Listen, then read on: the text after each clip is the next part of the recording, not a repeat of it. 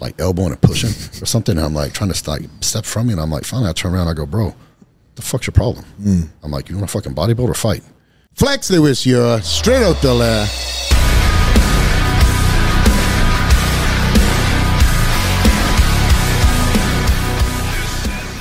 My next guest is known for his intense training style, blue collar work ethic, family man, and he is the epitome of never giving up. A man who has seen the highest of highs in bodybuilding, a two time Arnold Classic winner, and the runner up at the prestigious Mr. Olympia. This athlete has cemented his name in the history books as being one of the most hardcore bodybuilders ever to do it. Here's a podcast with Branch Warren. Branch Warren, What's up, Flex? we are live, my friend. And thank you for having me. Fucking honor, bro. We've we've got a, a lot of uh, great stories we're going to talk about, I'm sure, and I also a lot of things that I don't even know what's been going on in the world of Branch. And I thought, you know, um, there's been conversations about, you know, when you come to Vegas next, let's get on the sofa, let's talk about everything, and uh, and we've gone back and forth. I was like, you know what, too much. Let's let's link up. Limpy weekend. You're coming in. You're going to do an activation year with Gasp. Um, and this probably this will go out after the Olympia. So just so you know. Um, but the whole Grass Gasp team is coming in. I was like, Branch, let's do a fucking podcast, man. Let, let's let's catch up whilst talking shop and talking all of the above. Because for me and you, man, there's uh, there's always so much that we do in the the day to day, and we never have a chance to really sit down like this, right? No, never. And uh, I was trying to think when I met you. It's been it's getting close to 20 years ago. Oh, bro, I had a conversation with you. I was like, like I told you, you was burning. Two days in a row, we were talking about you, by the way. All good. And uh, somebody asked me the same thing. He's like, how long have you known Branch for? And I was like, when was it that, that you and I met for the first time? Was it California when we were guest posing together? Was it? I think it was Dallas. Was it Dallas Europa? When I competed with with my oh, and my boy was powerlifting. You powerlifting. weren't even. Yeah, you, you, your boys' pals. You weren't even pro yet. You hadn't even turned pro yet. Holy shit! I don't bro. think you'd even signed with Gaspari yet. No, I hadn't. I Yeah, hadn't. so that was fucking was you. early on. You beat me on the memory banks there, Yeah. man. So, Jesus, you're holding more muscle. Your memory's fucking better. I gotta older, step up my older but still sharp, baby. uh, yeah, because uh, one of my boys, crazy fucker, Chris Jenkins, was was powerlifting. Johnny was competing in the same show, Mhm. and Chris, you know, has this very unique look because he, he's I call him a spice boy. Doesn't look like he can pull what he pulls. oh, he's stupid strong. Stupid, and know, uh, I call him a sleeper man. Yeah. I've seen guys like that in the gym. And he's like, you're thinking there's no way they can do that. They No. pick it up, and you're like, how the hell do you just do that? I know natural athlete, natural athlete. Put a, pull a mic in a little bit, uh, branch. There we go. Is that good? That's good. There we go. Um, we were talking earlier, and again, uh, I I want to try to start somewhere because you and I can start in that. That's the great thing about you and I talking. We could we could start anywhere, but There's a whole bunch of stuff. There's a whole bunch of we can't put on the podcast. yeah, though. but yeah, yeah, that's true. That's true. Yes, yes, yes. And the the wives are going to be asking, "What are you talking about?" It's like there's nothing. Don't worry. Um, now we're going to get his shit for saying this. No, no. Um, but but all jokes aside, we were just talking about um, you know life after bodybuilding, right? And I'm like, Jesus, Branch, can you can you just lose a little bit of weight since you know retired? I know I've seen you at your biggest too, but you're still fucking huge, man. man, I've lost forty pounds, probably Where? forty some odd pounds. Yeah, so trust me.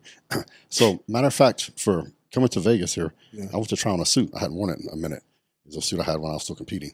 I tried it on. It looked like a like a kid. You know, when you're a kid and you try on your dad's clothes. No. I'm like, When you competing too? Yeah, well, because it was a that was that suit that Yeah. I, I had made when I was competing, and so I, I was going to wear it here in Vegas, you know, for the show on Saturday night, and I'm like, this, this ain't gonna work. I'm like, it's like a freaking little kid put on his dad's suit. I'm like, That's messed up. So, uh, but um, Uh, no, you know, when I re- I knew when I retired, uh, I wanted to lose some weight, and I think before we started the podcast, I was talking about it, and Yeah. you know, um, my goal was I was like, you know, two sixty five, two seventy off season. Mhm. I want to get down to like two twenty five, and uh, just be, you know, I, like I told told Trish, I was like, I'm in shape for bodybuilding. I want to be in shape for life. Mm. Yeah. You know, and there's a big difference. You know, and like I tell guys, when you're in your 20s and 30s, you can be 100 pounds, you can be super heavy, Mhm. train, do all that stuff. You get in your 40s, it'll start catching up to you. You get in your 50s, it'll Mhm. definitely catch up to you. And, um, you know, I had my fun. I lived 15 years. I got to live my dream. I Had a blast doing it. And then um, when it was over, I was like, I want to lose weight. Well, Johnny, I was still training with Johnny. He was still competing. So that first year I was retired, Mhm. nothing really changed, to be honest with you. So I'm still training with him. And if I wasn't eating and doing everything, I needed to recover, Yeah. I wasn't gonna be able to keep up, you know. So and I'm so I want to push him, want him to do good. Yeah. And uh, so the first year I didn't really lose any weight. I stayed about the same. After that, I was like, all right, I'm I'm gonna focus on this. So instead of eating like six, seven meals a day, I'd cut a meal out. I'd lose some weight, then my weight would kind of plateau. So I'd cut another meal out. I got down to about four meals and um, like a protein shake. Then my weight started coming down and it, it leveled out about. I, I bounced between 225 and 230. What do you right now? Probably about 230. I think you're full of shit. So, and, uh, After this podcast, I'm going to have you on a fucking scale. all right. You are two. You're two thirty right now. Jesus Christ, bro! I, I, I don't think you're two thirty, but I I'd like to be blown away. But um, oh, you think I'm heavier? fuck yes. No fucking way. There's no way. I, uh, yeah, I, uh, I feel good. I started running. Yeah. So I got for like three days a week. I was running two miles a day. Yeah. And uh, people are like, how do you run? I'm like, just put one foot in front of the other and go. So, uh, Your knees okay? yeah, my knees are great. So Fucking my joints, you know, somehow are great. You Yeah. know, the only problem I had, I had a tendon. You know, I had several injuries, you know, that were all tendon related. Yeah. You know, but as far as joints, knock on wood, Mhm. I feel good. You touched on the injuries, and this was one of the podcasts we spoke about yesterday. I think it was. Uh, I think it, it was Jose. We spoke about you on, and then it was somebody else. But in my head, man, you are like the the epitome of of comeback, uh, and the mindset that that is that has gone on to that. You know, you've had career threatening injuries over the years. I mean, let's be honest, fucking career threatening. A lot of people wouldn't even think of even coming back. They do the rehab, maybe. And that in itself is hard. And then you have not only, so, sorry, you have not only been uh, at a point where you've had to assess what happened, because I remember speaking to you after some of these things, go through the rehab, and also then put yourself back into the mentality of, I'm going to fucking win. Let me fucking show the world. And you fucking come back and you win. You don't even win. You win the Arnold Classic, and you also then they go on to do second place at the Olympia, right? You know, it's um, Crazy. Life ain't fair, man. I learned that very early on as a kid. Um, shit happens. And so when shit happens, you can cry about it, you can complain about it. What good's that going to do?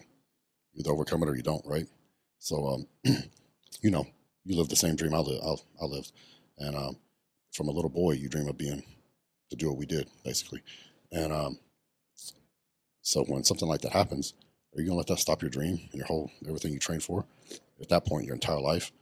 And um, I wasn't going to let anything, you know, the, the hardest one I came back from was my quad injury. You know, I tore the quad completely off the bone. I'm sure everybody's heard that story. And, um, you know, I'm sitting there and um, come home. I tear it on a Saturday. I'm out of town and I'm 30 days from Olympia. And um, have surgery on Monday morning, get reattached. And uh, it's Wednesday, you know, t- two days post surgery. I'm sitting there on the couch and I'm reading all the forums and stuff, and everybody's like singing my, basically writing my obituary. R.I.P. Yeah, you're done, right? And um, I'm, I'm sitting there and I'm just I start getting mad, and uh, I'm like, I'm like, my exact thoughts were, who the fuck is gonna tell me? What man has the right to tell another man he's done? I'm like, ain't nobody gonna tell me I'm done. And I sit there and you know, me being me, I just got mad. I got madder and madder, and um, I sat there and I said, you know what? I ain't gonna say a word. I'm just gonna do it. And um, I told Trish, I said, I'm doing the Arnold. She goes, in like six and a half months. I go, yeah. And um, she goes, you better start eating. no So- way. So she went to the kitchen, Yeah. cooked me a big plate of chicken and rice, and put it in my lap.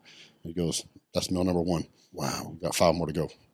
and I was like, I started eating, and um, I remember I was sitting there, my bulldog's laying on the couch with me, and uh, he's looking at me, and I'm like, "Don't touch my food."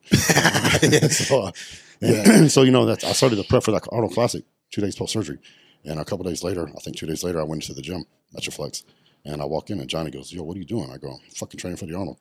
He just looked at me and shook his head. He goes, "Fuck it." You, um, you had a um, not a cast on, but you had like um, one of them things on, right? Yeah, I had Like a a cast on, a brace thing on, you know, because your leg, yeah, Yeah. your leg is immobilized. Yeah. And um, I mean, I trained chest that day, and um, and I, I remember I had a great workout. I had the 108 pound dumbbells, incline 405 Jesus. for reps, and um, you know, with my leg, I just had to prop my leg up and Yeah, how the fuck do you stabilize yourself with 180s with one leg branch? just fucking do it, bro. And um, Yeah, well, you just, I mean, it's amazing. Yeah, I think I went through this whole process. Physically, it's the hardest thing I went through because you have to learn how to walk again. First of all, you got to learn how to bend your, get your range of motion back, bend your leg again, and uh, incredibly painful. And then uh, you got to learn how to walk again. And the first day post rehab that I started training, I did one plate, one, a 45 pound plate on one side of the leg press. I could barely get 10 reps. My whole leg was just quivering. And I got so mad. I'm like, and so I did another set, did another set, did another set. And um, I got Brian Dobson. You know, I told him, I said, I need your help on this one, dude. And, uh, he said, all right. He told me how we're going to do it. And that's the only time in the 30 years I've known the man, I disagreed with him. The next day we came back and we had the whole discussion again. And I finally said, all right, it's in your hands. And um, best decision I ever made. jeez. And um, so he um, he made me he put me through the workouts every day, and um, we did it. I did exactly what he said, and you know he uh, if anybody's ever trained with Brian, his leg workouts are the most brutal you can ever imagine. And uh, a guy by the name of Tom Platz taught him how to train legs, and um, so I did it. And um, you don't realize what you're really capable of until you go through something like that. And if you have the mental toughness, it's amazing what your body will do. And um, and it's just being I call it just being motivated. You know, I was I was set my sights on that show, and I'm like, I'm going to do the show, and no matter what, I'm going to make it happen. And it wasn't until I was about 30 days out that I was like, I looked in the mirror when I got done training. I posed, and I, I looked at myself, and I was like, I can win this thing. And uh, I knew I was going to be able to compete. I just didn't know if I was going to be able to compete successfully. Yeah. And um, 30 days out, I looked at I was at the gym there. I posed, and uh, Brian looked at me, and I go, he just shook his head. I was like, I'm gonna get this. Yeah. And um, I went there and I did it, and um, I won. And um, you know, sometimes in life, it- when something like that happens, you think it's the worst possible thing that can happen to you. But then looking back on it, it's a total blessing. Because um, after getting through that, I realized there wasn't much that could go come my way I couldn't overcome. I had enough confidence in it in myself, my determination, my ability to anything that came my way, I felt like I could overcome. And so looking back on it, it was a blessing. I don't think mm-hmm. the the, the sport of bodybuilding, the fitness industry, give you enough flowers and credit for that, man. Because that is six months is kind of a rehab, right? To even get back on your feet, fucking in the gym would be Doctor told me a incredible. He said a year before you can even think about really training. Yeah, he told you a year, but he would tell everybody else fucking year and a half. So And then six months later, you're you're back on stage. I was there, so that's why it was like it, it was very. um if I just say from an athlete standpoint who has a mentality to, to win, it was very motivational for me to see that. Even though I, as a friend who I knew you went through what you went through, I think we spoke the day it happened. You text me. yeah, I was, in, And I was in Atlanta. Yeah, Yeah, I I remember. was like, oh my god, I was going to drive to you. Remember? Yeah. I was in Tennessee. You living in Tennessee, and I was like, do you want me to drive to you? And then you didn't answer me back, and I was like, hey, I'm driving to you. And then you messed me back, and say, oh, don't, don't leave. I'm already uh, on the way to Texas. I got surgery in two days or something. You said to me, Yeah. I And I called my, like, I, looked, yeah. I knew my surgeon. Yeah. And um, so I tested him. I, I said, hey, uh, right, I called him actually. And um, he answered the phone. He said, what'd you do? Oh, I'm shit, like- right? I'm like- Wow. And I told him he could. He said, I'll meet you in the office on Sunday when you get in. And um, so he met me and we got an MRI at like five o'clock in the morning on Monday. And by 10 a.m., I was under the knife. So, my thing was like, I wanted it. The sooner I got it fixed, the sooner I Yeah. could recover. Yeah. And um, you know, it- you work your you work your ass off to get to the top of our sport, like you do any sport. And um, I just got you know second at the Olympia, uh, just won the Arnold Classic, and this happens. I'm just like, not stopping, bro. I'm gonna, I'm gonna figure out. I, I, told myself I don't give a fuck what I have to do. I don't give a fuck how bad it hurts. I'm gonna overcome this. I'm like this will not beat me, and I'm not gonna let anything or anyone tell me I'm done. Like when I when I'm done, I'm gonna be the one that decide I'm done. Mhm. And When when do you know? When do you know you were done? Uh, my last show, 2016 Arnold. Um, you know, the year before I done had a real good year, and um, won a show, did real well at the Arnold and the Olympia, and then um, I'm getting ready for that show, and I just turned 41, like that week of the show, and it was just different. Everything I was training, my body wouldn't respond, and it, it- everything was just different. And um, I talked to Ronnie, and he told me, "You'll know when to say when." Yeah. and um, and it happens to everybody. Yeah. And um, I just I'm getting ready for that whole show, and I'm like, it just wasn't happening. And you know, I, I think I got fifth in that show, Mm. and um, you know, worst worst place, and I always did good there. Arnold, either one, Yeah. yeah, first, second, you know, third, something like that. And um, I just I knew, you know, a couple of the young guys got past me, and uh, I always told myself when the young guys started beating me, you know, we got no one to say when. And um, I went back to the hotel room after the show, and I told Trish, I said, I'm done. She goes, getting ready for and getting ready for the show. I had no plans of that being my last show, and um, but I, I just knew I got done and went to the room and told her, and she goes, "You sure?" I said, "100 percent." And you know they were really trying to get me to go to Olympia. They want to have this big retirement thing on the Yeah. stage and all that, and I'm like, Nah, I'm good. I don't need that. So You know one. you- You're not one to have to be overly celebrated anyway. You not uh, that guy. I, I'm not. I never do it for that. You know. Yeah. So I think if you bodybuild, and you don't do bodybuild for yourself. You know, everybody's got their own road Yeah. motivations. You know, I want to be champion. That's what, and I saw bodybuilding as a way to improve my life and improve my family's life. And I want to be the champ. And uh, that's why I did it. I didn't do it to be famous or rich or any of those other things. So. You know, when when you and I met, um, well, I think what separated you from the pack for me, obviously the fucking trainer, right? You crazy fucker. Um, anybody who's grown up, you know, watching any type of older version videos that you DVDs and videos you were pumping out, shit, bro. Because I came from Dorian Yates's era, right? Yeah. So that was the uh, the guy everybody trying to emulate in the gyms. Everybody was wanted to be that most hardcore, training baggies and rags, and then next thing, um, I don't know you're you're a few years older than me, um, but still, I remember getting the Metroflex videos. You know, I mean, whether it was by the Olympias, whether it was Ronnie's videos, then it was yours. And like, who the fuck is this guy? You got to remember now. Let, let's go back in time, and then there was no internet, right? Yeah. DVDs were relatively new. Internet was relatively new. I'm sorry, DVDs were coming in, and then um, your your first DVD came. What was the name of the DVD again? train insane Train Insane. I should know that, bro. Fuck. or Unchained. Unchained, Unchained. first. with the chains, Yeah, yeah, yes, yeah. and then Train Insane. That's right. Uh-huh. And um, yeah, and then when you put that on, and say, "Hey, hey, yeah, fuck it," you know, you could have been in another room, or you could walk into a gym, and I was playing to this fucking day. Then still play, by the way. You know, you can go anywhere around the world, they're still playing.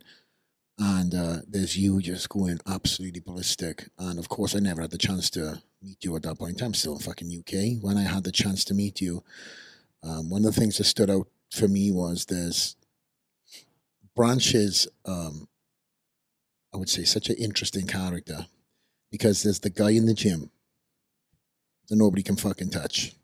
And then there's the guy that's outside of the gym that for friends you make yourself very available, right? And we done a guest posing in California. Do you remember this? Remember this? For Paco. Yeah. Oh, yeah. Yeah.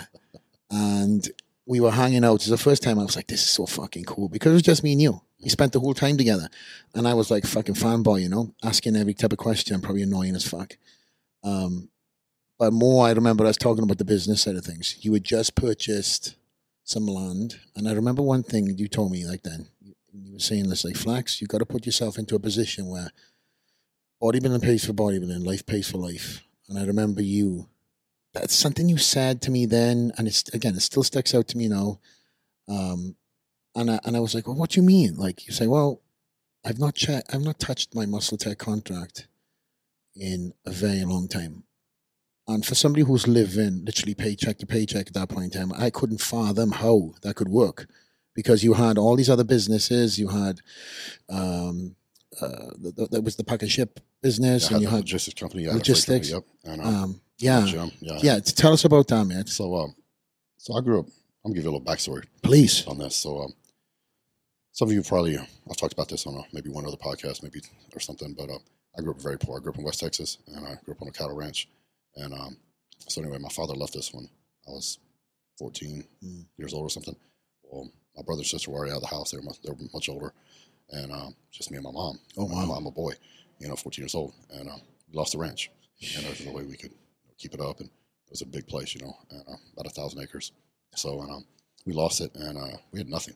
Yeah. And um, it was me and my mom in a car, and some luggage, clothes, and stuff like that In the car. in the car. And um, so, and that was our home for a minute. And um, you know, she got a job and uh, at like a Whataburger fast food place. I got a job at a car wash, detailing cars.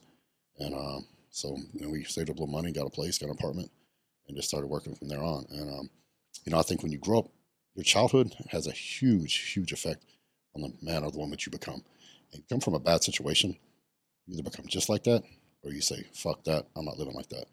And um, you know, I looked at it, and uh, me and Johnny had this conversation in depth, and um, because he had had a a different but same type of story, Mm. and um, I told myself, I said, I don't, I'm gonna, there's, I'm not gonna live like this, my kids aren't gonna grow up the way I grew up, and um, so um, when I finally I saw bodybuilding, I was introduced to it about, about f- when we moved to the Dallas, the Dallas Fort Worth area. I never seen a bodybuilder, and uh, met a guy turned out to be Ronnie Coleman's workout partner, and uh, right guy to meet. yeah, so uh, and uh, Ronnie was so amateur, and he took me to Metroflex and met Brian, and um, I couldn't even afford a membership. You know, it's like 19 bucks a month, and um, he said I told him I was going to do this show, and so um, he said, "Let me look at you." So I posed. He said, "Tell you what, kid." I told him, I said, "I'll work. I'll work this off." I said, "I just want to train the summer here and do the show at the end of the summer," and I said, "I'll take the trash out, clean the place up, whatever." And uh, he said, "Let me look at you." So I posed. He said, "Tell you what, kid, you train here all summer. Don't worry about paying. You win the show, you don't got to pay. If you lose, you're gonna work it off." But that was thirty something years ago, and I still haven't bought a membership. And um, he trained me with Ronnie that, that summer, and this guy Mark. Yeah. And um, You you trained with Ronnie? Yeah, I was a kid. that. Yeah, a lot. And um, Wow. so I won that show. I think that right after that, Ronnie won the universe, got his pro card, Mhm. and Ronnie started his career. And um, you know, it's one of the things. There was no internet back then. All we had was magazines, and so the information really wasn't available. And Three so- months behind. Yeah, and so as far as just basic stuff like nutrition and training and all this stuff, you really didn't know if you're doing it right or not. You thought you were. A lot of it was like bro science. And so we're watching Ronnie, and Ronnie's just climbing up and doing better and better. And I'm like, well, I'm doing the same thing, so we must be doing something right. And um, just uh, and I and I won a bunch of shows as a kid, and um, t- at 18 years old, I won the teenage national championship. And um, I told myself, I'm like, this is gonna be my ticket. By then, Ronnie was on his way. And um, I'm like, he did it. Why can't I do it? Yeah. And I'm like, this is gonna be my ticket out of this shit. And um, so um, I loved it, and I, I saw if I would have known then how hard it was to get in those top spots, mm-hmm. because those are the only guys that really do well. And um, I don't know if I, I think being naive when you're young is a blessing I because agree. Mm-hmm. because if you really knew how hard it was and what what the the climb and journey was ahead of you, you might not do it. Yeah. But you don't know because I'm seeing I see Ronnie, man. I know him. I've been training with him. Fuck, he's a fucking dude. Mhm. And I'm like, if he did it, fuck, I'm gonna do it too.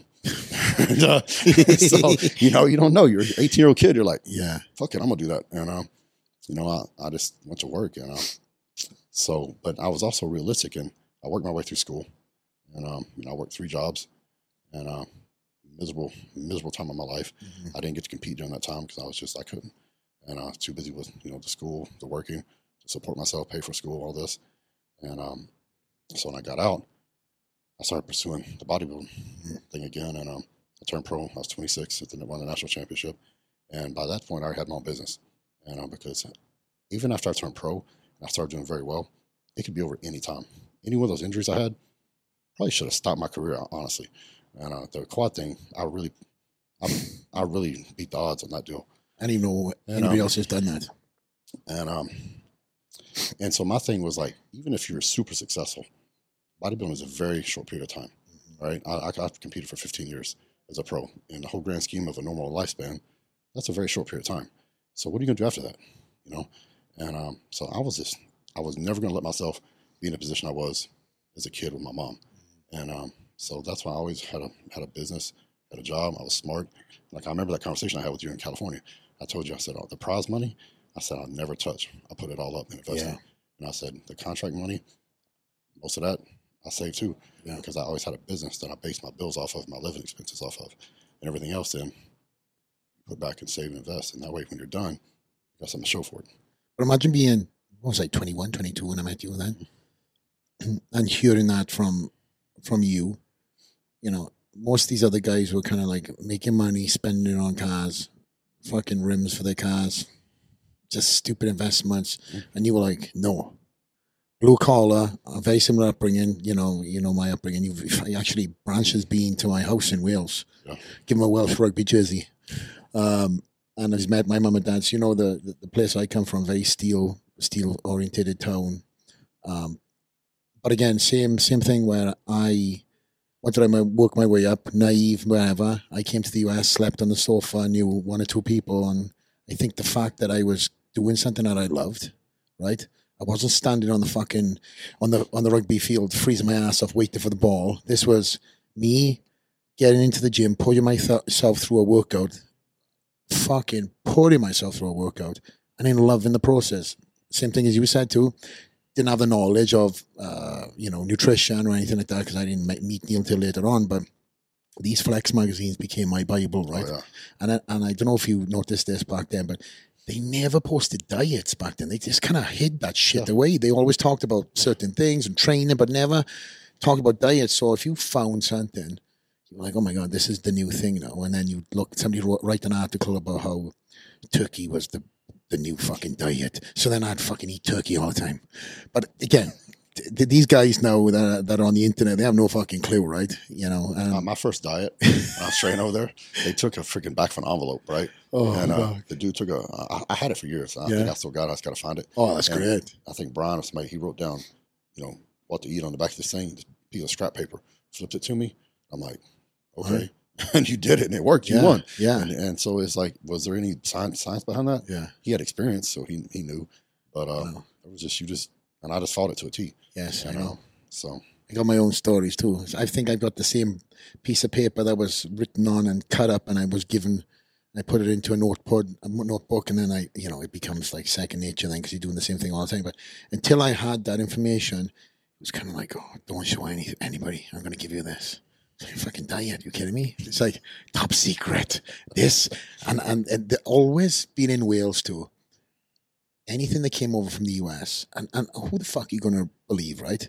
It's like, oh, I'm friends with so and so. This came from him. You get this diet. It's like, oh, really? This came from Ronnie Coleman. Oh, fuck, okay. That's the shit that we had in Wales. It's like the passed down the probably started off by saying like, I think this is what Ronnie done. Then that was given to that person. Then that person, this is from Ronnie. Then it came, then it's like fucking ten people down the line, and, then- and then it's turned Chinese. You know, also, it's, a holy, telephone it's holy grail. You know, by the time you get it. So, Yeah, it's it's like uh, they came down with Moses, but uh, but Matt, um, I know we touched on a few things now already, but the mindset is a is a big thing for me as well as it is for you. And um, do you know when you, when you were competing and you and uh, Trish found out you were having faith? How much of an impact did that have? that changes everything. Um, best thing that ever happened to me. You know, to be a bodybuilder, especially a top level professional bodybuilder, it makes you a very selfish and self centered person. Even if you're not that way naturally, if that's not who you are, you become that way because it's all about you. Yeah. It's about your training, your diet, your nutrition, your cardio, your tanning, your posing, your me, me, me, me, me. You take all the time Mhm. and you don't give any or very little back. And in a relationship, that's not a good thing. And, uh, you know, plus my wife was a top level, you know, competitor also. oh, Trish, You know, incredible. And, um, you know, she did very well in the Olympia and the Arnold and you know, top three finishes. And and so now you got another person who's doing the same thing. And uh, that's a recipe for disaster. It ain't always sunshine and rainbows. And uh, let's just be real. And, um, you know, for, for her, she always put me first. Mm, And she gave a lot. And uh, I think sometimes at the expense of her own success. And, um, you know, I asked her one time, I said, why, do you- why do you put me first? You're getting ready for the Olympia too. And she says, well, it doesn't make sense for me to put me first. She goes, you get 10th place and you make more money than if I win. And uh, she goes, you got the contracts, you got all this stuff. And she goes, we're together, right? We're one. This is the team. She goes, so let's do what's best for the team. Yeah. And I was like, damn, yeah, you know, that, that, um, you know, I, I don't know if I've ever expressed to her really how much that meant to me and expressed because, you know, I mean, you know, Yeah. like, you know, you got a good woman. And, um, and so, um, you know, cause she's, she put me first. And, um, so a lot of my success I have, I think it's because of her. And I know it is. So I'll, you know, I owe a lot of that to her. And, um, so when we got pregnant, you know, I really wouldn't want to have kids. Um, we got married and I'm like, I'm kids, man. I'm like, you crazy? Bunch of little crumb snatching rugrats. I'm like, no way, bro. I'm out. uh, so uh, I'm taking changing diapers and Oh, and no. crying. I'm like, hell no, I'm out. and uh, so, uh, you know, of course, you know, Trish want to have kids. And, Yeah. um, then, uh, you know, we can we can see who won that that argument. And uh, they get you. They always get you. And, it's, um, it's hard to say no though. That's the problem. because it's got something you want, Yeah, and you yes, yes, no. yes. so even if you don't want to, Yeah, you're still know. gonna break down. Oh So- no! Yes, no, yes. so, uh, Read through the lines. so uh, she got pregnant, and uh, you know, she had faith. Man, that was the, best day of my life. Yeah. It still is. I don't think anything in my life has ever happened that you know beats seeing your own child born. And um, you know, uh, like I, I can't. you as a father understand that. And if I'd have told you this before you had had your first child, you wouldn't understand it. Any father out there, I think, understands this. Is Yeah. you know when you're you have your own child and you hold them, hold in your arms for the first time, it's a it's instant love. It's an unconditional love that never change. Yes, it's a feeling and, a, and a, an expression. You can say love, but then I think you truly know what it means then, right? Because I think it also goes full circle to where you get more. For me and my, my parents too, I was like, man, I was a fucking asshole.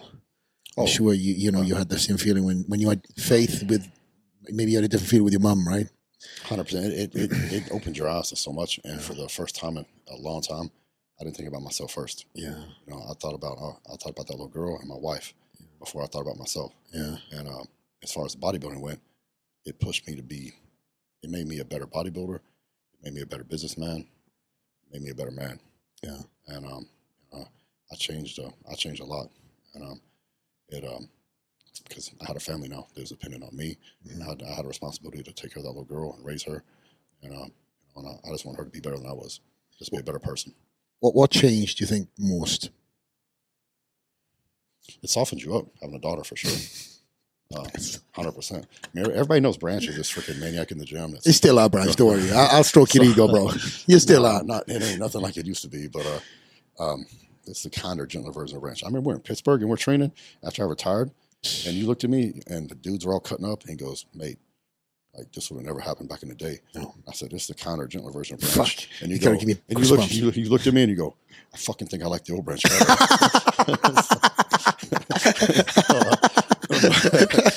Oh, um. Nah, man. When you have a daughter, man, it softens you up. Yeah. and I, I think uh, I'm a big believer. God doesn't ever give you something you can't handle, and uh, I truly believe that. And uh, I think sometimes you don't know what you need, but He knows, and so He, puts out on your plate. Yeah. So uh, it's been the biggest blessing in my life. Yeah. So I wish, I wish I had three more. Yeah. I remember we spoke in Cheesecake Factory not so long ago, and you were like, if you can, do it. I hadn't had the second one. I hadn't had Maxon at that point in time. And uh, I was like, all right, Branch, I won't pull out. no, but it was because I, I, again, I was still competing. I was like, do I, because listen, you know what it's like, uh, have a child and the mentality and trying to be the best and yes you you you've become different you've had to you know you, even if you try and fight it it's not going to happen you just it just If you fight it and you win that fight, then you're gonna be not, not a good bodybuilder. you're a fucking asshole too be You're, honest you're an asshole. yeah And if you if you don't put yourself first, you're gonna get beat by guys who do put their, themselves first. yeah and um, so it's a it's a you know having a kid it's a it was a hard balance for me because I had to put my I, I it wasn't going to be any other way I put my child and my family first, Mm. but the flip side of that it motivated me even more to be a better bodybuilder. yeah So it's kind of that um, and so you know I um, flips going back to what we talked about being injured in that 2012 Arnold. So I had Trish was pregnant with Faith when I, I got injured. Faith was born February 6th. Uh, three weeks later, I won the Arnold Classic. So um, that was the best best month of my life. yes all one month So, yeah jeez louise so wow uh, yeah one one, inc- one incredible feeling of euphoria two highs obviously i know faith the, the Arnold Classic win is the Arnold Classic win, and obviously the storyline goes that. But then Faith being born, Yeah. it's like two different kinds of, you know, spiritual feelings too, right? yeah, it was uh, the Arnold. Even as much as that meant to me, like I, I just told that story and all that, didn't compare to what Yeah, you know my daughter being born was. Uh, I'd give up everything I want for that girl. You know, so there's no comparison. You know, as a father, it's Yeah. just a, it's that unconditional love you have. it's a, it's a different feeling because again, I can look at these trophies as you can look at yours, and you go, "Yeah, I went through a lot of hardship for that. I, I nobody knows this happened, this happened, never talked about it." And when I got when I lifted that up, I was like, "Oh man, I was on top of the world." And then you think, when your child was born, what was that feeling like? Yeah, I ain't even close. That ain't top of the world. close. Nah, that Yeah. that was a that was a Yep. fucking goosebump kind of, you know, unbelievable feeling because again, it's just like it's like you created that. Yeah. And and it's just It's part of you. unbelievable. Yeah. Yeah, your DNA is in in this little one and, and this this human being that you've created now is codependent on you. And regardless of how hard and how tough you are, and fucking diaper changes soften you up fast. I remember the first time I had had faith by myself, Yeah. and uh, Trish had run to the store or something, and uh, my boy Jay, you know Jay, right? Yeah, yeah, yeah, Jay, yeah. Jay Moore, and uh, he calls me, and uh, Faith is screaming or something, and uh, or she starts screaming when I'm on the phone with him, and I go, and I put him on speakerphone, and she, he goes, "What are you doing?" I go, "Man, I'm changing her diaper." He goes, "Man, you wiping her?" He said something like, "Man, you wiping her ass, man? Fuck, that's gross." and um, and I'm thinking, that's my girl, man. I'm like, I'm gonna go let her lay in her own stuff, you know, Yeah. own feces, you know. I'm like, of course I'm cleaning her up, dude. I go, it's my freaking daughter. Yeah. You know, she's just like a few days old or something, whatever she was, and and uh, I'm like, dude, you don't get it because you don't got a kid. I go, when you have a kid, you'll get it. Yeah. And uh, so um, it just everything changes. It's a blessing. And that was the first diaper I ever changed in my life. And I'm like, yeah, I'm trying to find even, when it's yours, you don't even. Uh, Yeah, I don't even know if I got any fucking manual. I, oh, Ali talked me through it, but I, I didn't even held a baby, right? Sure. My friends that have boy have babies, like here, I'm like, no, I'm good. I don't hold Yeah. that thing.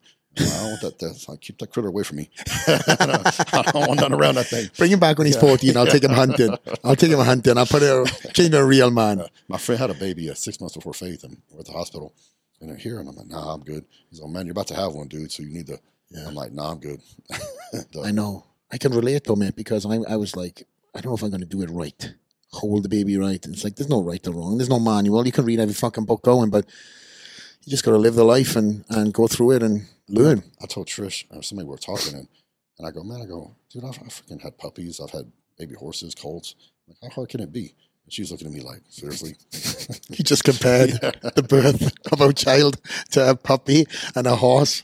Oh my god, bro! But yeah, it's true though. I mean, that, that's that's the life you've lived, right? Yeah. So it's it's uh, you know we can all laugh and, and say you know whatever else, um, but you have created this environment for yourself growing up to and be surrounded by nothing but um, the blue collar ethics and the work integrity you've had to become this champion, and all of a sudden, and life happens.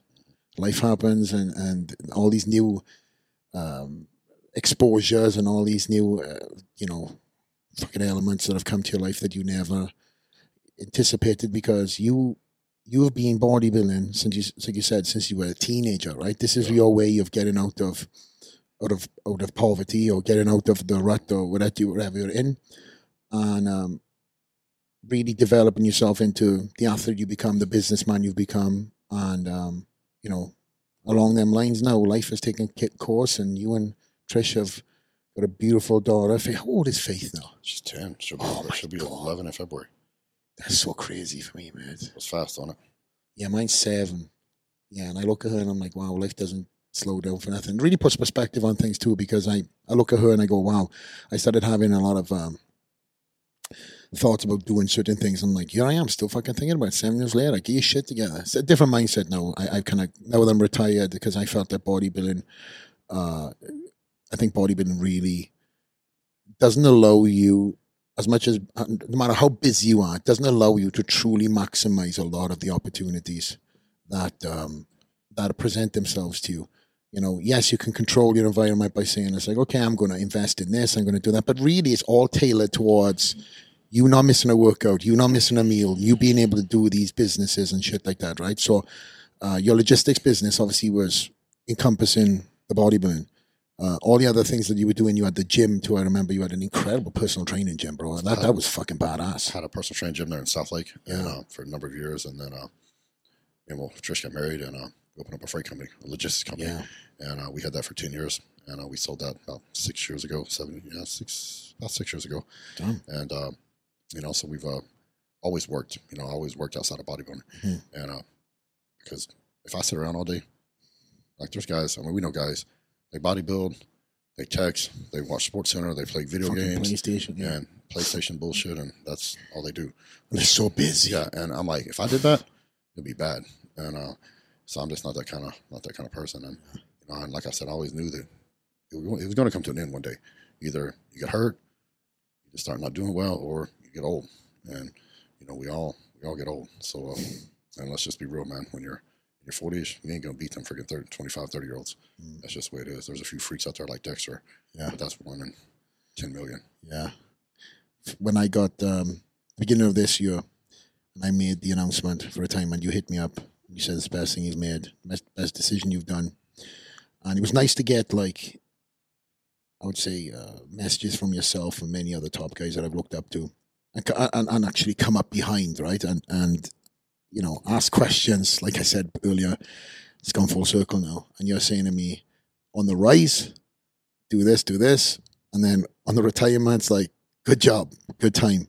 Don't think about Yeah. going back, right? Yeah. Um, again, you, you paved the path for, for a lot of the things that I and many others have done. So for me to you, man, it's, it's been great to, to follow your career and, and see you not only be the best bodybuilder in the world, you know, and, and be respected globally because we've traveled around the world. It's incredible to see the fan base you have made. Um, but then be the business guy too, which when I segue into this incredible company guy, you Wicked Cuts, which I've been able to uh, sample um, periodically throughout the years because you used to send me stuff and you stopped sending me stuff, but it's okay. Incredible company though, man.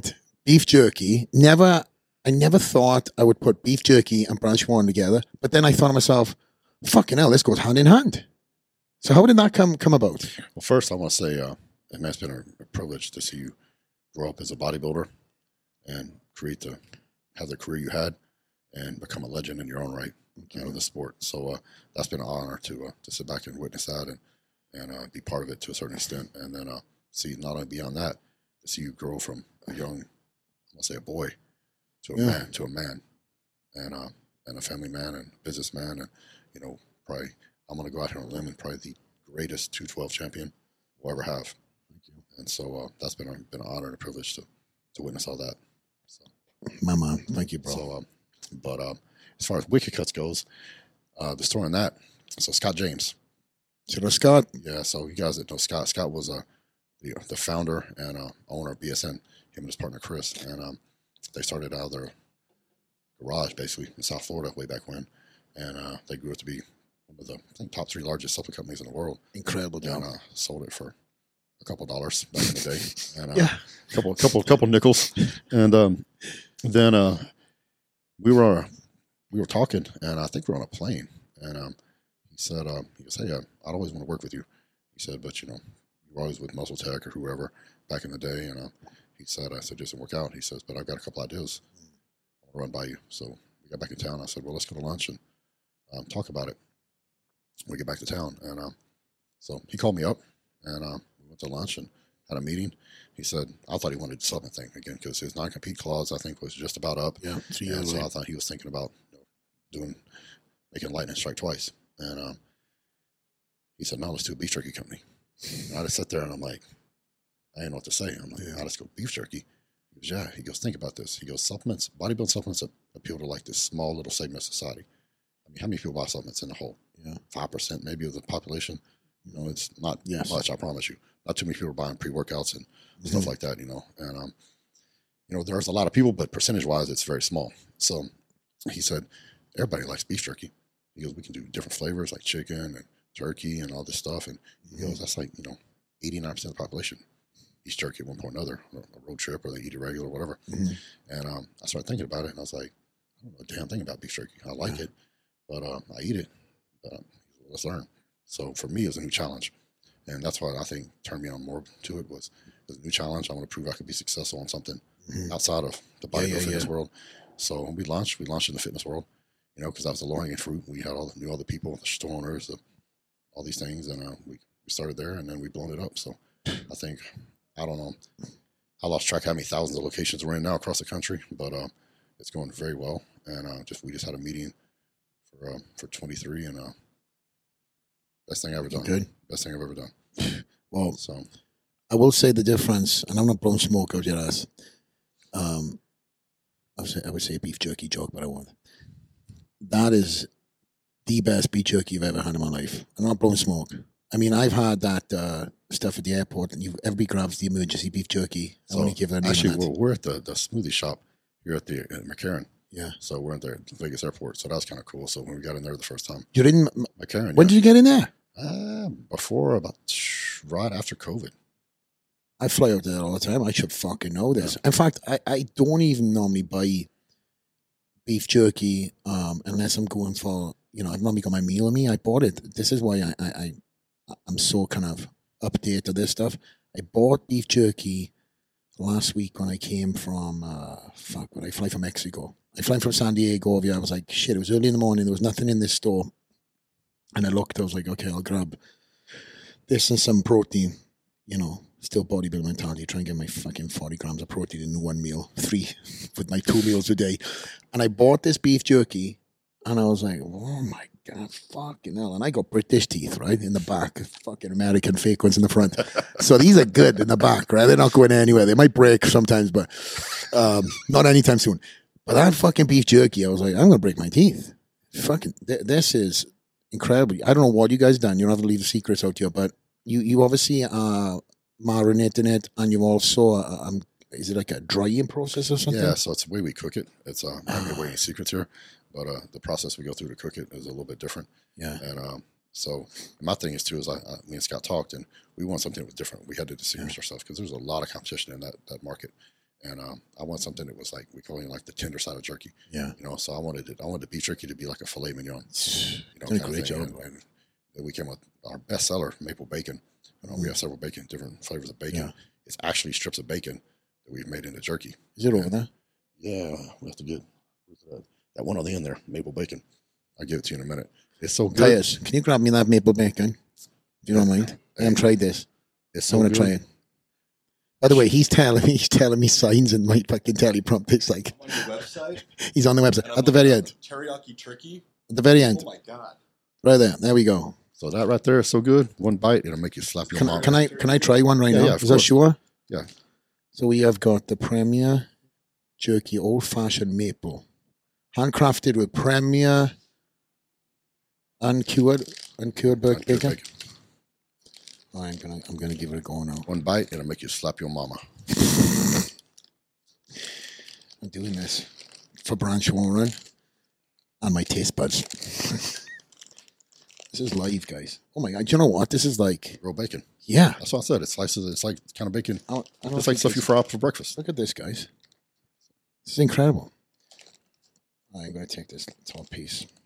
And for every on Spotify listening, I apo- apologize for chomping in your mouth right now. Chomping in your ear.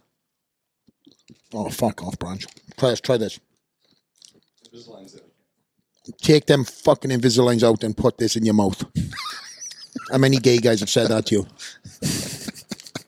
I'll give you some later. Anyway, Branch. Holy shit, man. This is fucking incredible. Yeah, that's our number one. So that's uh, that one came out, and you know I don't um, I'm not gonna say we were the first one to do bacon jerky, but I think we're we've probably been the most successful with it. And um, It's got great facts too, nutritional facts. It's not like it's not you wouldn't diet on it, but No, but- it's not terrible for what No. it is. So Great job. Seriously, I'm not blowing smoke. I know you're my guest and everything, but I would be. I probably wouldn't have done it live on the air if it was somebody else, but as it's you and, and everything you live for, and you're saying how good it is, I was like, I, j- just keep talking. I'm going to fucking eat one more piece.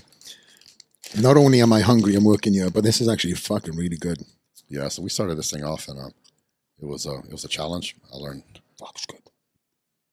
learned a lot of stuff about about jerky and about distribution, things like that, and it's been a Mm. challenge. And um, you know, Scott, thank God, he's uh, without him, it never be possible.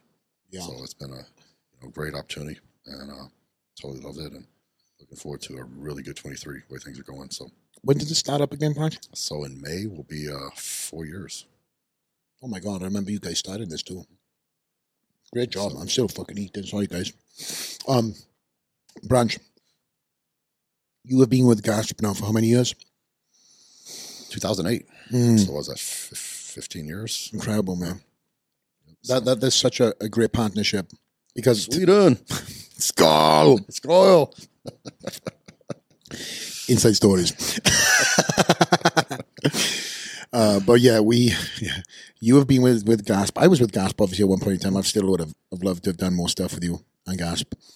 Um, but you were there, and, and to be honest, mate, there. I'll say it. Fuck it.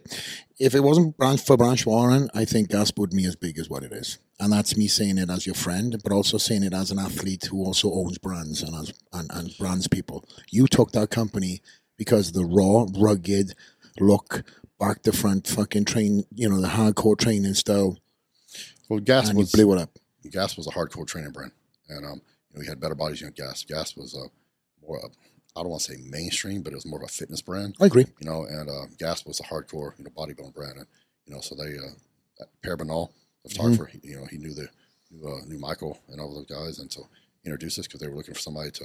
They were a regional brand. There were there's a few countries in the Nordics, Yeah. in Northern Europe there, and uh, they want to go global. Michael had this plan to take this brand and go global, and he wanted to go to the states, and um, so it was perfect timing. Um, we came came on board, and uh, as I grew and had my career took off, it really started. To, it was a perfect timing because in 2008, is when my career just started to really skyrocket, and um, the company coincided with his vision, and uh, so we both grew together, and uh, it's just been a been a match made in heaven for the most part. Um, Michael, I know I consider him. He's not a boss. He's my friend. Mhm. You know, uh, you know, I can. we came to Vegas here back. Yeah. probably about a year, and it's him and his wife, me and, me and Trish, and Mhm. you know, we came out here and um, you know, we worked, but basically it was kind of a vacation too. Yeah. You know, hanging out. So it's just been a been a blessing, and now I'm more involved than ever. You know, with uh, with Gasp Better Bodies. So my my role from athlete has uh, has evolved into more of a business role. Yeah. And uh, very much involved with them, and um, so um, um, I don't have any days off. so between Wicked and Gasp and Yeah. you know the other things I do. So, uh, but I wouldn't have it any other way. What is a Uh, day off, Branch? Sad. I have a day off. So, Would, uh, would you have try to find an off day even if you had the chance? You, you'd find something to do, right? Because that's oh, for sure. that's how you are. Yeah. Well, you're I not can't just- I can't sit still. I can't see you being the fucking slipper and pajamas type of guy. Yeah, Maybe on Christmas Day. Christmas Day, I usually get out of the house because all the family's there, and I can't. There's only so much I can take. So uh, if I can, I'll slip out to the farm and go hunt. So, uh, so, uh, but, Oh uh, shit! and I took. Speaking of that, I took my daughter hunting for the first time last weekend, the weekend before last. She got her first deer, so that was Oh pretty cool. no way! So yeah, she got it, and then uh, hmm she was like, "Dad, can we can we have it for Christmas? Christmas dinner?" And uh, No way! she's like, "I'm like done."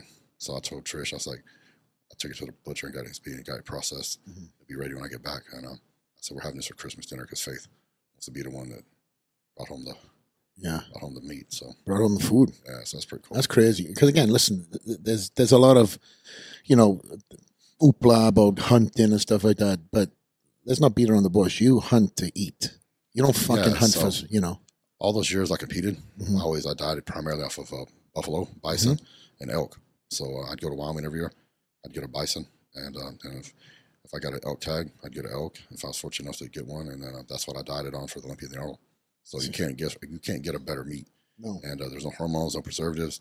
It's super low in fat, high in protein, Mhm. and uh, plus it, it tastes good to me. I think buffalo and elk are probably the two of the best. Uh, Fucking mean as hell. so Yeah. So so here we go, guys. Listen, he hunted his own food for the Olympia.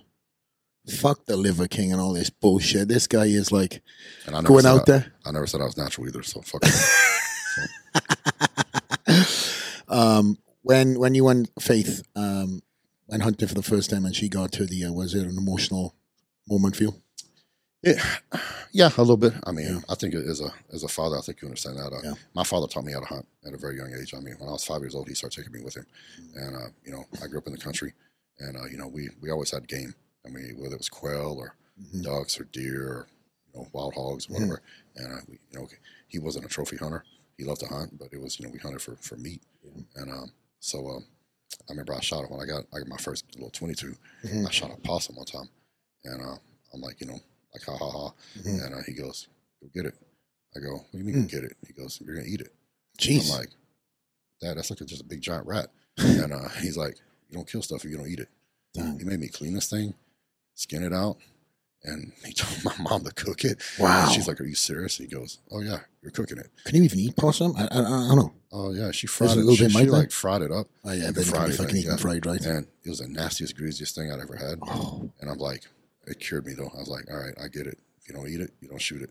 Ah. That was a good lesson to learn. it was it was yeah yeah. So and he made me eat it, and it was like no, there was no. If see you eat it, you get an ass whooping.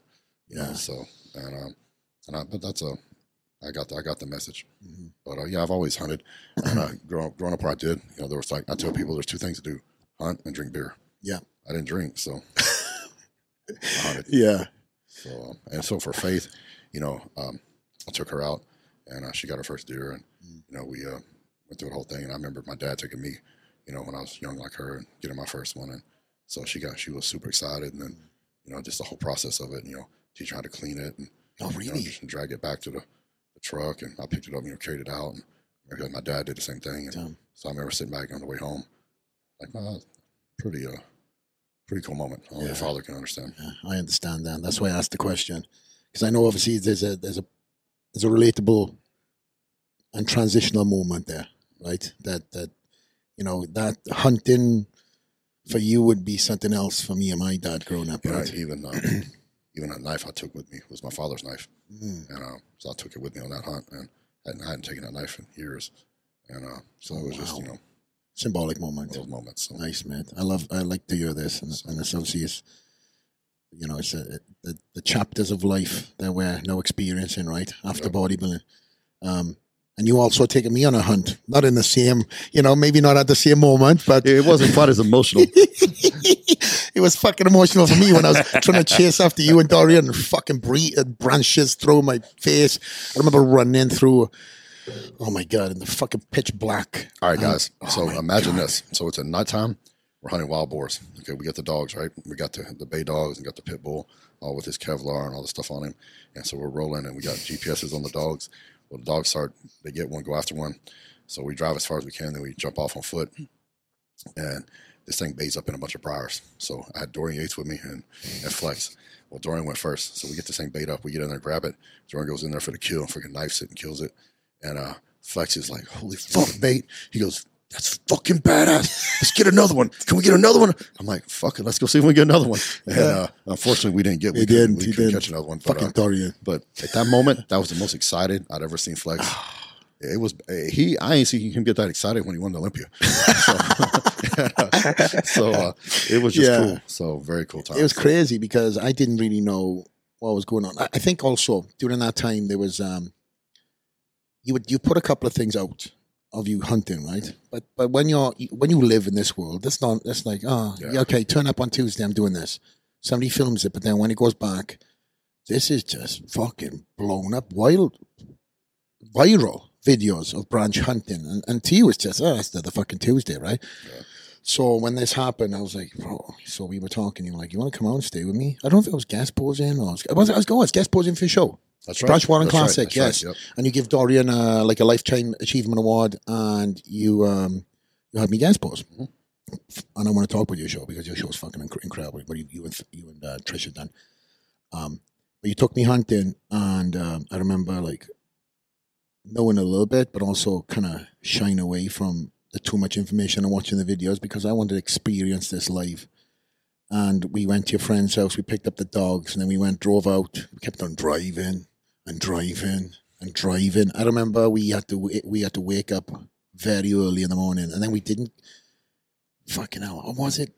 When at night. Get out- When at night. Get out at night, and then we got in early as the morning. Yeah, we That's got right. in like at four in the morning. Four, five in the morning, and then we went fucking trained at eleven. When uh, we train shoulders at eleven o'clock. Never miss a workout. Never. I remember uh, going to bed and you were like, "What time? Okay, Branch. What time we training?" I was like, "Oh, please say fucking two o'clock." Like I'll be up at uh, eleven o'clock, motherfucker. I don't know if you said motherfucker, but it sounded good for this part. And uh, and then you were up. Fucking remember you stirring. I think you knocked my door, and then we went down. We had Brett Trish had made us a fucking feast. And we were talking about the hunt and everything else, but the hunt itself. Just to go back to that too. We were on quads. We were on. The guys were driving trucks, and like so much technology. The, the the dogs are GPSs, and we're all looking at the GPS and like, oh, watch this flex, and then you just hear the dogs back, and they were like, you see them circling, and then you let the other set of dogs out, you get the other dogs back, but you have to get there fast. So it was me, Branch, Dorian Yates, and all Branch's guys uh, Yeah, too. Brian, Chad. Yeah, we were all belted up, and you know we were running in and fucking fat foot like forever. But um, when you're in that moment and your adre- your your adrenals are going and your heart is pumping, like I wasn't tired. I was like, let me get there, and it was me and Dorian fucking trying to take over. I remember you said let Dorian go first, so he was running through. We jumped over barbed wire fences, fucking torn up, but you don't give a shit about that until No. after the fact. Yeah. Then we were running through these these brambles and stuff, and the guys in front were holding the branches back. And then Dorian is supposed to then grab that branch and hold it back for me. No, Dorian just fucking runs through. Smack. The guy leaves, goes branch, whapa, on my face. But again, it was uh, a great time. You're like running with very limited light. The moon is bright as hell. I remember that night, which gave us incredible light you can see. right? And we had flashlights and stuff, but um, yeah, there's there's something uh, there's something special about going with, hunting with branch warren, and I can say I done it because a lot of it's kind of like synonymous branch warren and hunting. Like a lot of people say, you know, uh, oh, it comes up in conversation. Yeah, I went hunting with branch. You went hunting with branch? Do you use knives? It's so fucking crazy, bro. Everybody's like branch and knives and hogs. So uh, yeah, thank you for that experience. It was a great one. And then we went and trained a couple hours later, and, and again, I think I was still on the adrenal high of You weren't that tired. right, yeah. no, we went right on, and we passed out. And I also remember this too. You probably food food for thought for you. Um, I remember sitting at the ta- sitting at the table, and you uh, we had, you had one of the dogs that we took hunting. Um, R.I.P. Right, the same as mine, but you're like Flex. You know, it's the first time anybody's fed that dog off the table. I was like, oh shit! Did I just feed the dog? Because the dog was sitting there Uh-huh. and I was eating like this, and this dog is an absolute monster. You know, it was uh, what was it? It was an ex- American Bulldog, yeah. It was fucking huge, and it was a pup back then. You were still training it. Yeah. This thing was massive, very obedient. He was sitting next to me, and but the way he was sitting next to me, looking at me, it looked like he'd been fed so many times. And I don't know. So I was eating. I think something fell off, you know, off my fork, so it hit my lap, and I grabbed it. and I was like, "Oh, here we go." You're like, "Don't feed my dog again, bro." It's like, oh shit, we just went fucking hunting with hogs and knives. I was like, ah, fuck, I know what this happens. Sorry, Branch. You went that bad. you just, I just for bigger context, but Yeah, that was no, you nice. you were Yeah. just like, hey, uh, yeah, that dog's never been fed before, and I was like, and you said it the nicest way possible. I was like, oh shit, sorry, bro, but that's still fucking sad to me to this day. I'm like, oh shit, because he was, even though he was a house dog, he wasn't a house dog too, right? Because you were training Yeah, he was. Uh, once he got fully trained, he had to be outside. And uh, Yeah, actually, right. whenever uh, when Faith was born, uh, he was you know mature, big, Yeah, fully grown, and uh, killer. he was an incredible hunting dog. But guys, everybody has American bulldogs and pit bulls or something, you know, and uh, you have no idea what those dogs are capable of until you take one hunting. Like holy crap, that's what they're for. And they love it. And uh, but uh, when Faith was born, had him in the backyard. And I caught him on the window looking looking at her, and he had that look in his eye because she was you know a few few weeks old on the floor Mm, or something, and it bothered me so bad that I went and gave him to some of my guys I hunted with. damn. Uh, I told Trish, I said, I can't, we can't Yeah. take that chance, man. I said, he's, I just, I can't do it. And um, so uh, eh, he he was an awesome dog. He loved Trish, Mm. and uh, I mean, he'd come in the house and guys would come in, and if he didn't know him, he would sit on sit on her feet and just look at him. I'm like, like, yo, bro, is Max cool with me? I'm like, nope. yeah. and, uh, and so he just, I told Trish, I said, I'd be out of town. You know, we Yeah. travel all the time. I go, she, you know, she, I go, just put Max in the house. I go, sure, I'll take a bullet for you. I go, he loves you. Yeah. I go, he listens to me because he don't got a choice. I said, but he loves you.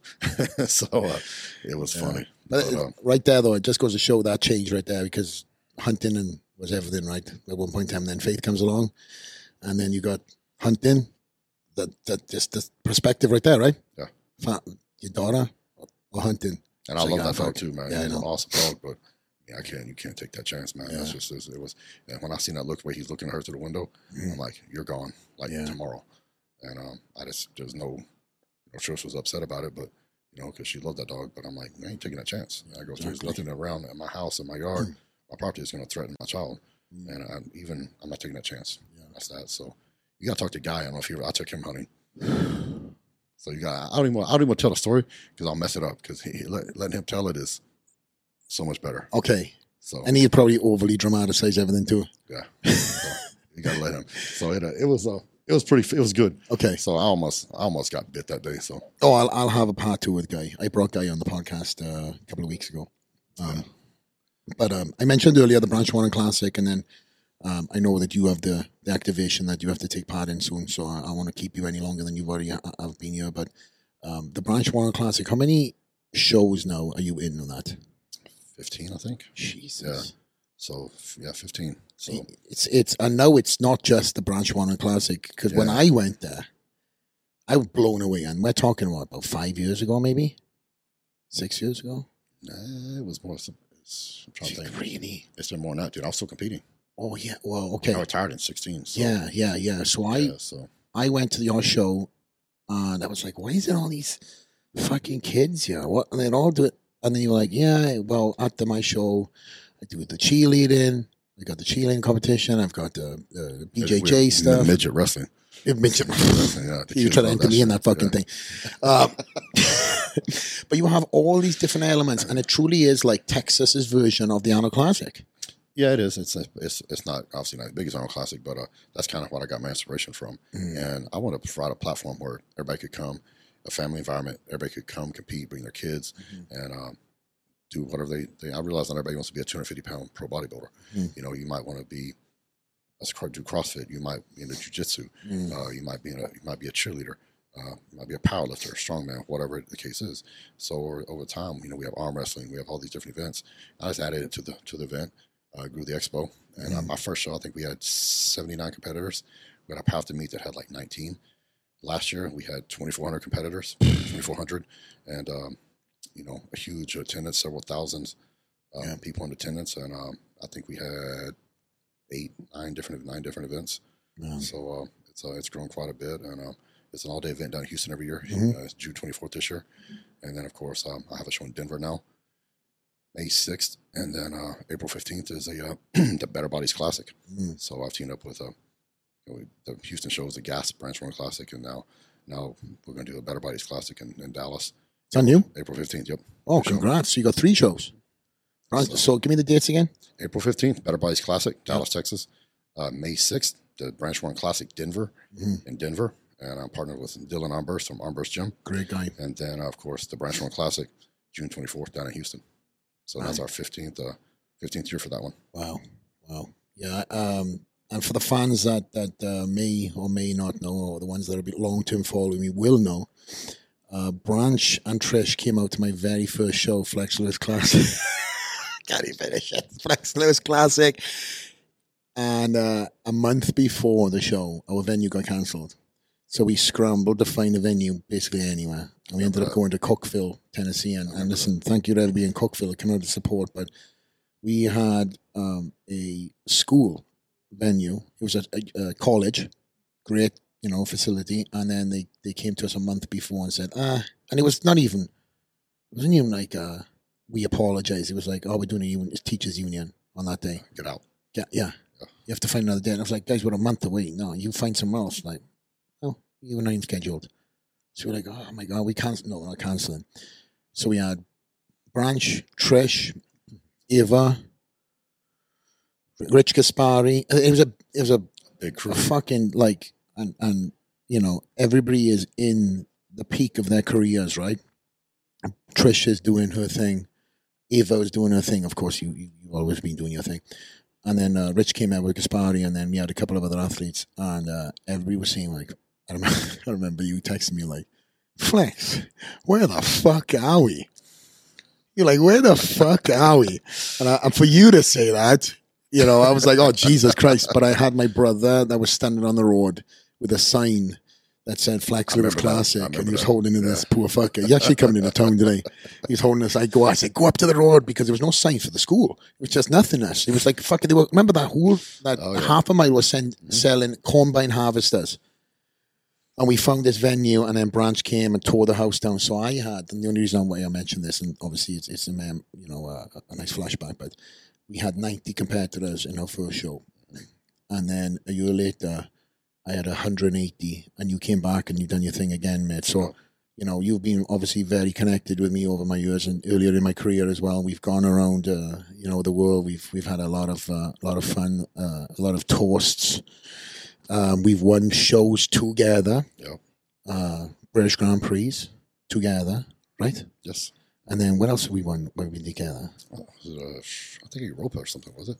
Yeah, it was Euro- yeah, Europa. Yeah, I know we've like we've won we've won shows Yeah, so- two twelve and the Open at the same time, which is this is always a great connection to have, right? Yes. You can always celebrate then.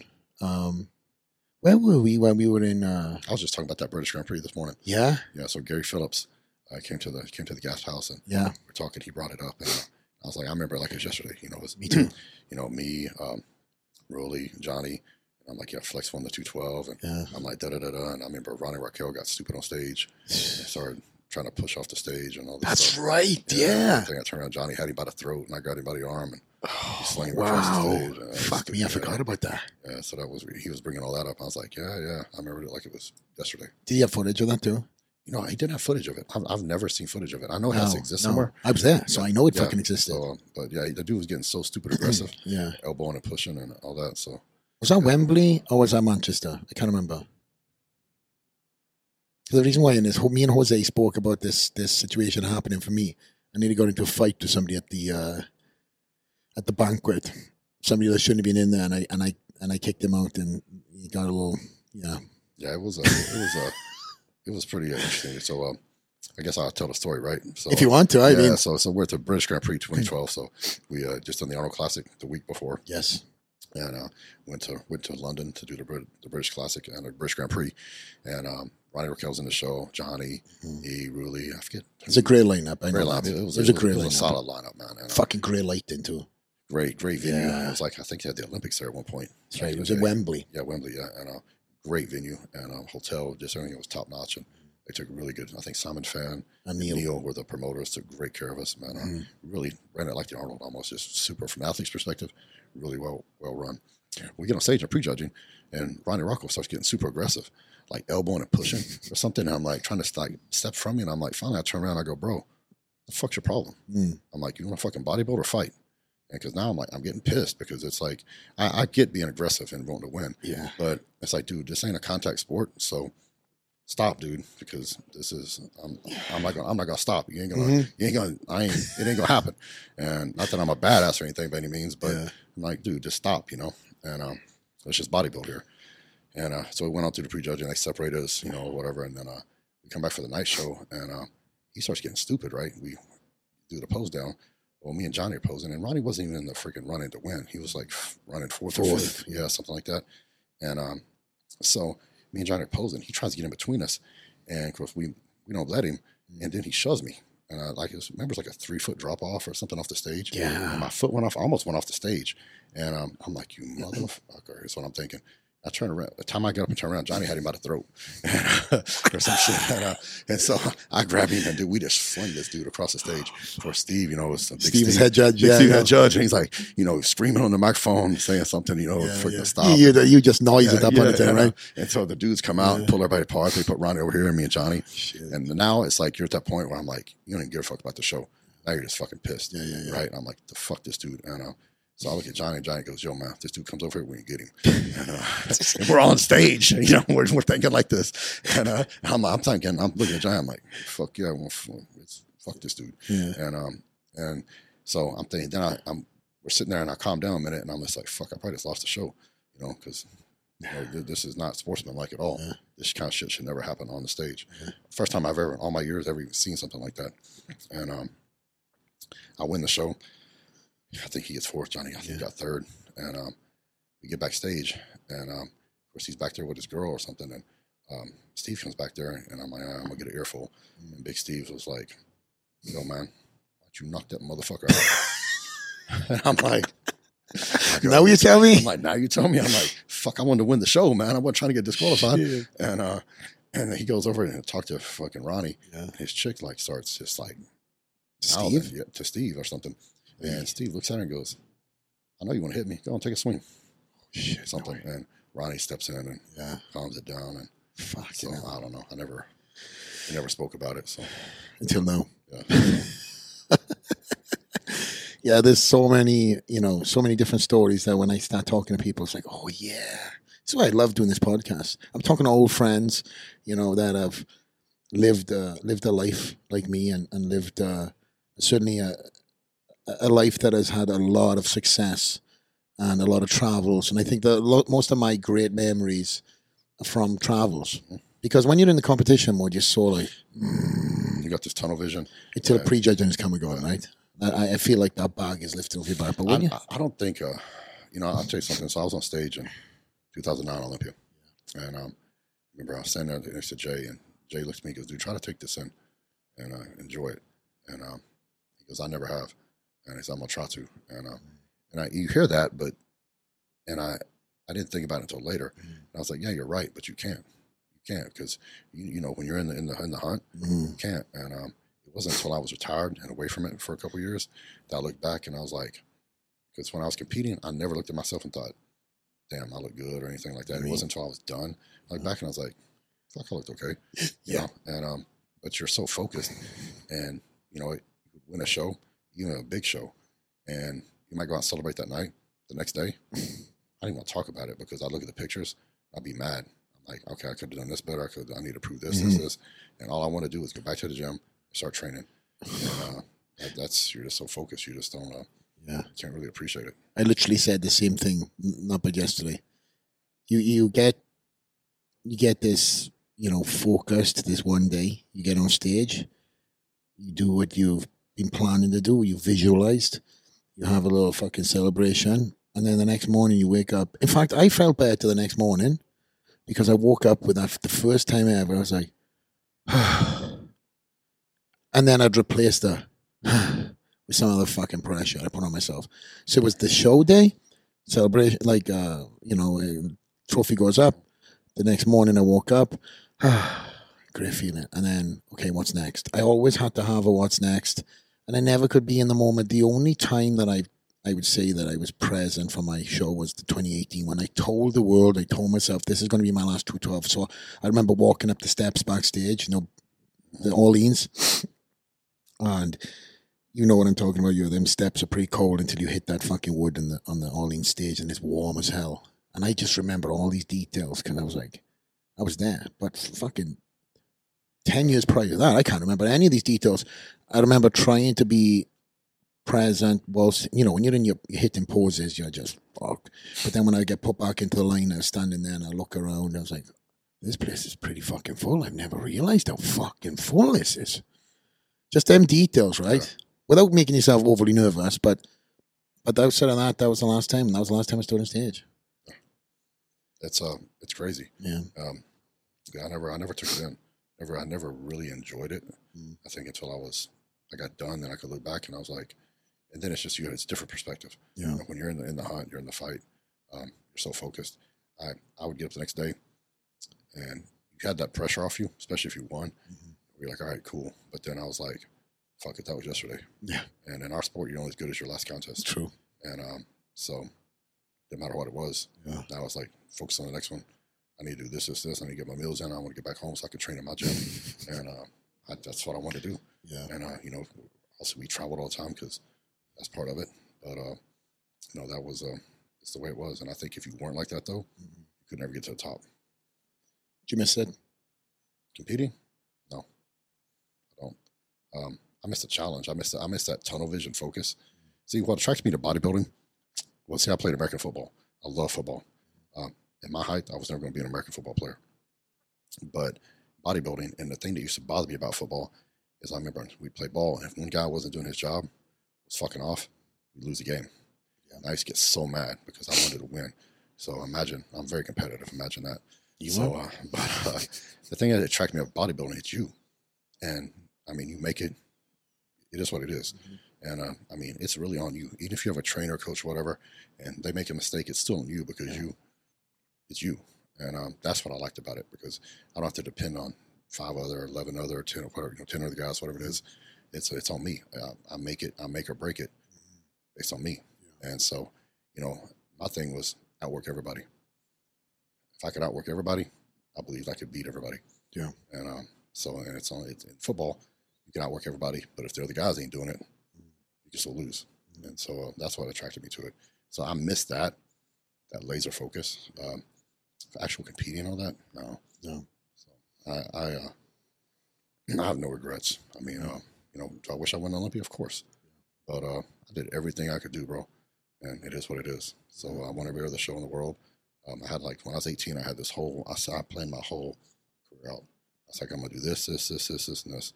And I had short term, medium term, and long term goal. Yeah. The long term goal was win Olympia, and um, you know, and I achieved all those goals except for obviously I didn't win. Got second to Olympia, but uh, everything else I did. So that one goal, that just that one thing is the only one thing you haven't achieved. Correct. Wow. How old are you when you you set this out? 18. Fucking I can tell you when I planned it out. I, I won the Teenage Nationals, 1993, and uh, Overall, Carolina- right? Yeah, overall. Jay Beat Cutler. Jay Cutler. Jay Cutler was a heavyweight. Yeah. Uh, Priest Murray, Rodney St. Cloud were middleweights, and um, What a lineup there. yeah, and I think Jeff Willett also was another uh, another pro. So I think five pros came out of that show. Wow. And uh, I was driving from my house to Metroflex. And at the time, I was the first person in, in Metroflex to win a national competition. Oh shit! So even Ronnie hadn't won a Damn. national competition yet. So, and so, now granted, it's a teenage nationals or whatever, but Still, but you know, I was like, fuck, I just won the nationals. So uh, you know, I'm like 18 years old, and uh, I uh, I'm driving, and I just graduated high school.